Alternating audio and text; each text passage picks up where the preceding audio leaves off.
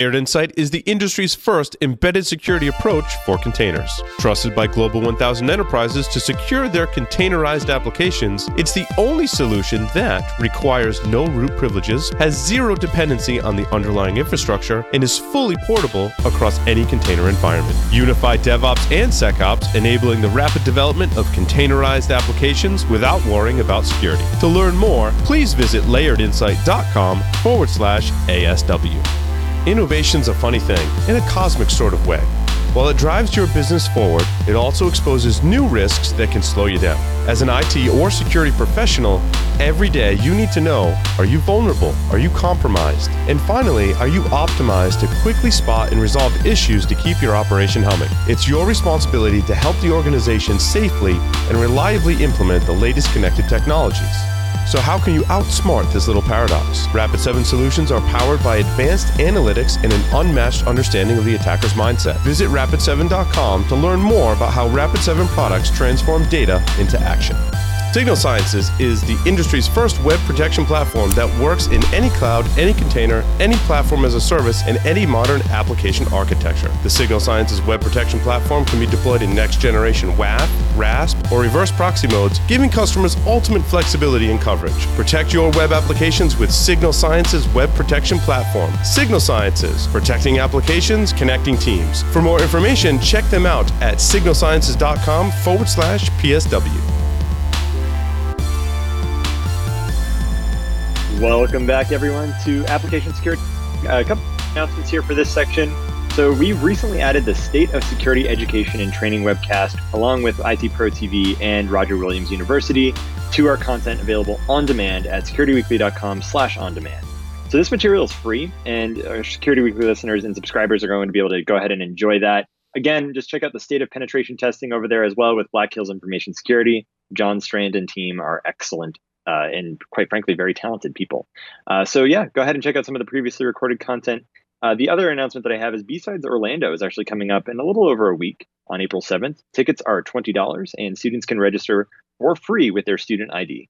For more information, tickets are available at bsidesorlando2018.eventbrite.com. With that, a couple of the uh, news items I wanted to cover in the bugs, breaches, and more section. Uh, first is probably going to be of interest to some of our developer audience, which is apparently uh, there are some text editors that are vulnerable via third-party plugins. Who knew? Uh, so SafeBreach Labs has actually done a, recent study on Sublime, Vim, Emacs, uh, gedit or Gedit, uh, as well as Pico slash Nano. And effectively, what they found was inadequate separation of regular and elevated modes, uh, such as folder permissions and integrity, is not maintained with some of the integrations. And so that opens the door for an attacker with a regular user permission to actually get an elevated execution of arbitrary code. Uh, I postulate that this may very well be the next uh, major attack vector for people that are developing code, especially if they're pulling in third-party code or third-party libraries. Uh, Paul, this sounds really bad. Are, are, you? Hopefully, you guys aren't using any of these editors at Security Weekly, are you? Uh, I've experimented, I believe, with Sublime, uh, and there's another one is it Visual Visual Studio? I think I've experimented with. Um, and there's one more on on Linux, and I don't remember what it was. Uh, basically, I just always go back to just using Vim. Um, but my greater concern is is not just the text editor or even the whole class that is attacking text editors. I think that there are so many projects today, such as web browsers. Uh, if you look at Kodi, for example, it's basically a Python framework that you can write add-ons for. Uh, WordPress is a shining example of plugins introducing vulnerabilities.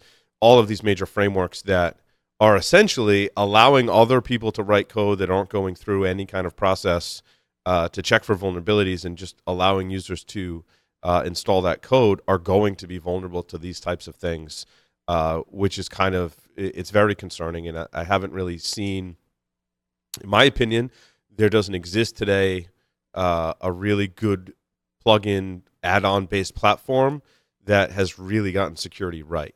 I, I, could be wrong, but all the major ones that we've covered on the show are always because I mean Google Chrome is a prime example. I mean people attack those and release malicious add-ons for Chrome all the time.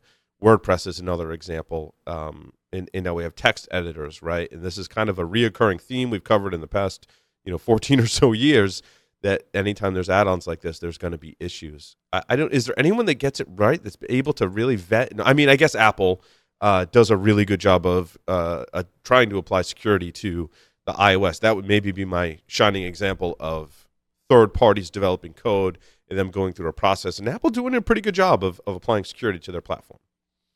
You know, if only they did that with Mac OS, though. You know, uh, so specifically High Sierra, I know one of the other uh, topics we wanted to cover today is that in High Sierra 10.13.2 and in 10.13.3, which was supposed to be patched, uh, you can get plain text passwords for APFS encrypted external volumes via the disk utility app. I mean, what is this? The fourth, fifth uh, major vulnerability in High Sierra that's come out in the last six months? they do it so well when it comes to iOS, and I I just can't believe that they have fallen so badly from grace with Mac OS. Um, so, Paul, this what, what, this ends up being, or, or, my understanding of this vulnerability is that if you have uh, an encrypted, or excuse me, an unencrypted APFS volume that you are looking to encrypt, when you encrypt it, it will still store all of the encryption passwords and, and things of that nature uh, as plain text on the drive. And it was supposed to have been fixed in 10.13.2 uh, and then ends up being uh, vulnerable in 10.13.3. I don't know what's going on over there, Paul, but I'm starting to get concerned about what you know the future of Mac OS at this point. Any any thoughts there? What are you guys using? You guys aren't using Mac OS or any Mac I do. development, I don't believe. Uh, I do. Oh. Well, I have an iMac as my primary desktop. Um, and yes, I too am concerned about the future of Mac OS. I think that Apple has shown little uh, commitment to really improving the security, and I think that's most evident in their lack of a public bug bounty program for macOS. Uh, why why wouldn't they have an open uh, public bug bounty? I believe they have an invite only one. I think they should talk to our fine friends at BugCrowd and have a bug bounty program for macOS. Um, that's I think they do have one for iOS, correct? Yeah, they do. And in fact, I, I, believe it is that they do not have one for Mac OS whatsoever, but they do have a private invite only for iOS. Uh, and even oh, okay. still, my understanding is uh, for iOS, even at their exceedingly high payment levels in the 250K plus range for some of the vulnerabilities that they're willing to pay out for in iOS, uh, you know, it, it's a tribute to Apple's work in the iOS uh, space that the vulnerabilities that effectively they're paying almost, you know, a quarter of a mil for are selling on the black market or the gray market for a million or more. Mm-hmm. Uh, so if only they had that kind of ecosystem uh, and security uh, adherence in Mac OS, especially in High Sierra, as the the latest release that has just been swamped with problems. Uh, I think everyone would would benefit, especially the developers, because let's face it, a lot of developers are using MacBooks of some kind. Uh, yep. I can't tell you how many times I go to a conference uh, or even go to a, a developer related like DevOps days and that's almost what everybody's using that are chromebooks which uh, which i know seem to be pretty good from everything i'm hearing. I, am a little leery of you know chrome os but still uh, i will wait and see how that turns out. Yeah i have a, a chromebook chromebook on my left and a linux laptop uh, on my on the right. And at home i use uh, a linux system. And uh, I I, I want to cut to it from my for my main desktop, but there are still apps that I can only get on OS 10 and along with a command yeah. line that I can, you know, run Docker, I can run, uh, you know, native uh, Linux type, you know, software and commands, uh, is, is just really great. Um, so I haven't made the full jump. It'd be interesting when it, that does come time to update my laptop if I abandon it altogether. We'll see. I don't know. I still like Mac OS, so. Same. I mean, I'm on I'm on uh, Sierra, so I haven't updated to High Sierra because of all the problems we just can continually seem to be seeing. Uh, but yeah, I, am a fan of macOS. I feel like once you've bought into the ecosystem, you you kind of have to go all in, right? Like it's unfortunate that in some ways that's how Apple gets you and keeps you. Uh, I will say this: uh, years from now, when I eventually have to update my 2015 13-inch uh, MacBook Pro, which I consider to be the last developer edition MacBook Pro, uh, I would I'm uh, going to be hard pressed because if they have this Touch Bar and USB C stuff going on years from now, without like you know a simple dongle uh, infrastructure, I'm going to be real upset. What else we got so, in the news? Uh, uh, yeah, with that, we got a couple other stories here I wanted to cover. Uh, one actually that I mentioned here at the, the top of the show, which is uh, GitHub is doing some really interesting work in scanning uh, libraries as part of their uh, platform, and then notifying uh, the developers of those those projects about the vulnerabilities. So uh, recently GitHub found over 4 million vulnerabilities in 500,000 repositories, uh, which it then displayed an alert to the repository admins uh, for their dependency graphs and repository homepages. So they were looking uh, specifically at Ruby and, and at JavaScript. And on December 1st, they basically launched this, and over 450,000 identified vulnerabilities uh, were resolved by those repository owners uh, by either removing the dependency or, in this case, changing it to a more secure version, which is you know what we talked about at the top of the show. Sure. If you can't patch it, maybe update it uh, or remove it and find something else. But wait, So- now they found because the numbers are confusing. Uh, when I was covering this in Hack Naked News, they found a million vulnerabilities. Is that what you said? at the- Five million. Five million. Five million. And it Uh, sounds like four million. Four Four million. million. But the 450,000 number is fixed vulnerabilities, not repositories, because it was 4 million vulnerabilities over 500,000 repositories. And then they give you that 450,000 number, and you're like, wow, a lot of stuff was fixed. But I think that 450,000 is vulnerabilities off of that 4 million that have been fixed, which still leaves a ton of vulnerabilities uh, out there that have not been fixed. It does. It does. And in fact, they actually do go on to say, though, that with the vulnerability resolution, uh, they had something like a, a detection of around 30% of those ended up later being fixed. Uh, so 30% of the, the 4 million is what it sounds like. Uh, and then in this case, 15% of alerts are dismissed within seven days of being notified. So whether that means they're actually patching or not, Right, you know, right, right. who knows? Um, but to that end, it, it shows that they have some activity or at least some active maintainers of those repositories. Uh, so it, it's good to see that they're more actively saying, "Hey, look, you are probably a major open source library that's being used, and you have vulnerabilities. Yeah. Now the the uh, repository owners, uh, or at least the contributors, can hopefully fix that, which is awesome. Which actually leads very nicely into the next piece, which is Google's actually rewarding in terms of like a bounty for patching open uh, open source software bugs, Hmm. uh, which I found really interesting as well because Google operates fuzzers, uh, several fuzzers in this case, as they state, that continually discover bugs in open source software, similar to what GitHub was was leveraging. Uh, and as of March, this so just this month, they went ahead and they're actually starting to offer patch rewards. So if a maintainer of one of those uh, repositories that ends up having vulnerabilities fixes the bug, they get a reward for it. Uh, then after 90 days, if the bug is still not fixed and someone effectively pushes a commit to go ahead and have that bug fixed, the person that went ahead and, and offered that fix is the one that gets the reward. I like it. I I like it a lot. I don't see. I, I don't see really much downside to this at all. I think Google's doing a great thing for the community and incentivizing open source projects. Probably the ones that they rely on uh, to to get fixed, which is that's totally fine. That's cool. So the one, the only concern that I potentially have around this is if we start to see people gaming this system, right? So those those people that start to build libraries that are, oh, yeah, Oh. I'm, I'm knowingly leave this vulnerable because I want to make you know yeah, a, a, that's.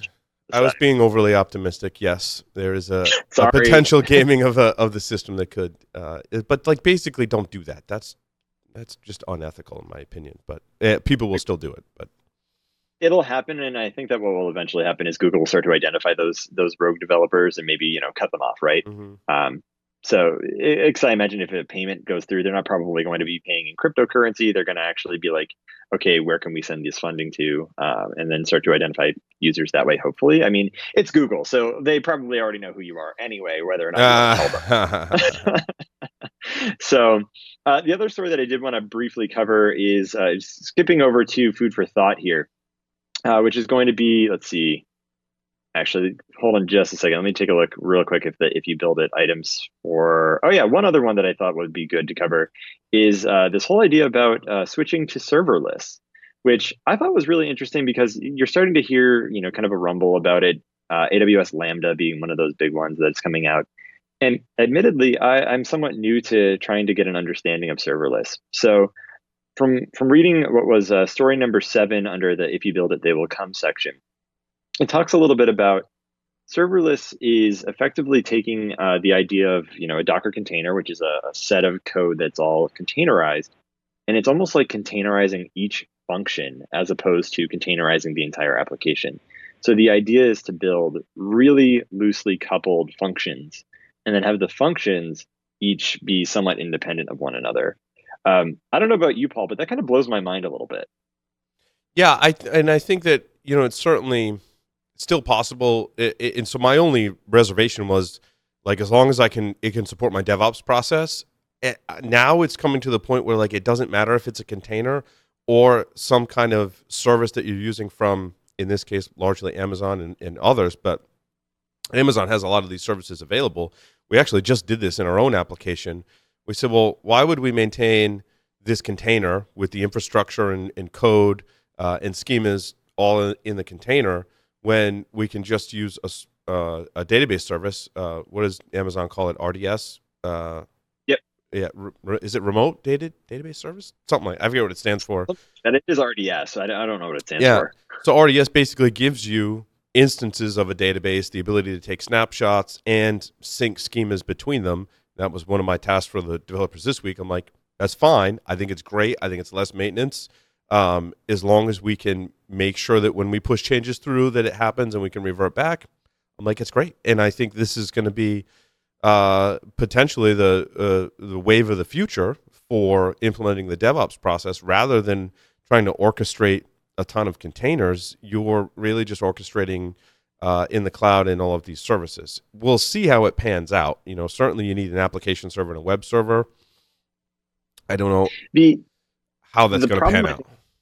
The, the problem I think will be um, just the the architecting, right? Like when you're architecting to be in a container versus uh, in serving up microservices versus architecting functionality to be very loosely coupled and independent of one another as an application it's uh, as traditional developers like yourself or, or, even myself working in like python for example right thinking of individual units of python being able to be entirely separated from one another as a as a piece of code or a piece of functionality is it's still a little bit mind blowing, and I'm gonna have to wrap my head around it more. I know that there's a couple of people in the Boston area that are, are pretty talented with this, so I imagine we'll bring in a couple of guests that uh, can teach us more about serverless. Sure. hopefully, yeah, but you definitely give up some control, right? Um, yeah, but you also tie yourself to whoever is providing that serverless technology. So, like in our case, right now we're tied to Amazon, and I think that our app is small enough where right now that's not going to make a difference. If you're a startup and you're looking to provide this as a, service,